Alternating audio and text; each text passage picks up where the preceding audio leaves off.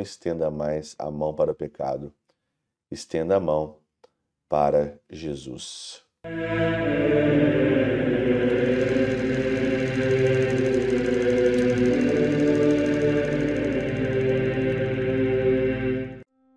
Em nome do Pai, do Filho e do Espírito Santo. Amém.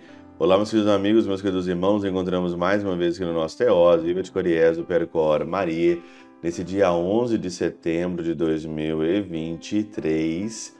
Nós estamos na 23ª semana do nosso tempo comum. Como sempre, nessa segunda-feira eu agradeço. Muito obrigado a todas as pessoas que contribuem com o Teós. Eu fico cada dia mais agradecido de tantas pessoas, né, ali que contribuem e precisamos cada vez mais, né? E eu peço ao Senhor que te abençoe, você que compartilha os nossos conteúdos, você que é, reza por nós, lembra de nós nas suas orações. Muito obrigado por tudo aquilo que vocês fazem aqui por nós e pelo Teose e que o Senhor então contribua, que o Senhor dê a vocês aqui nessa vida e na vida futura a vida eterna. É isso que eu peço sempre, que nem um copo de água ficará sem a sua recompensa. O evangelho de hoje é de Lucas capítulo 6, versículo de 6 a 11. Jesus então está mais uma vez ali numa sinagoga. Ele encontra ali um homem que está com a mão seca. E aí então todo mundo estava de olho para caluniar Jesus se ele ia curar o homem da mão seca no sábado ou não, que queriam de fato mesmo arrumar ali uma armadilha, arrumar um jeito ali, uma trama de envolver Jesus e colocar Jesus de fato ali mesmo em uma situação, mas ele, como sempre, sempre sai, ele coloca o homem no meio, estende, a, estende ali o homem, pede para ele levantar, cura e diz: é permitido fazer o bem no dia de sábado ou não? É permitido curar ou não no dia de sábado? Então o bem não pode fazer, então, porque é sábado.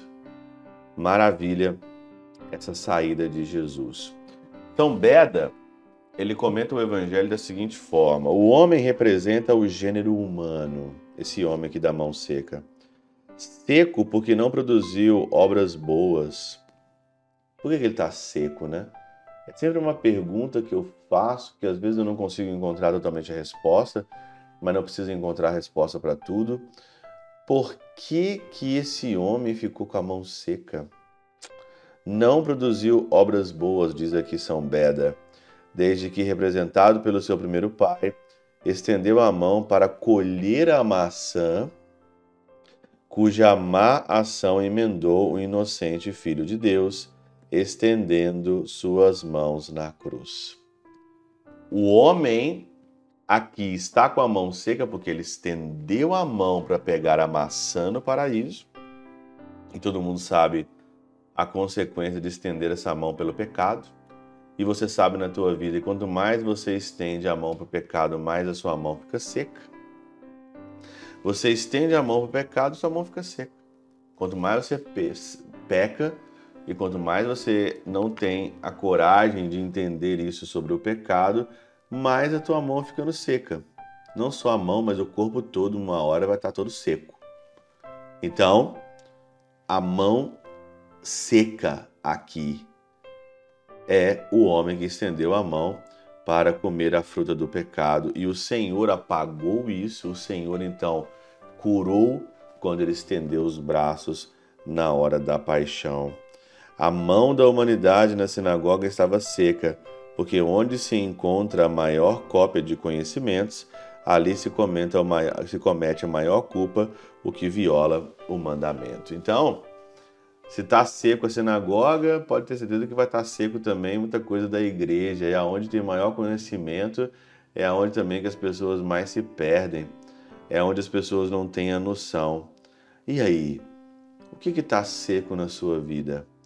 Olha para a cruz, olha os braços estendidos do Senhor. O Senhor curou, estendendo o seu braço ali na cruz, ele curou toda a sequidão, tudo aquilo que é seco no nosso coração, na nossa vida. Não estenda mais a sua mão como fez os nossos primeiros pais para o pecado. Não estenda mais a mão para o pecado. Estenda a mão para Jesus. Pela intercessão de São Chabel de Mangluf, São Padre Pio de Peltrautina, Santa Teresinha do Menino Jesus e o Doce Coração de Maria, Deus Todo-Poderoso vos abençoe. Pai, Filho e Espírito Santo, Deus sobre vós e convosco permaneça para sempre. Amém.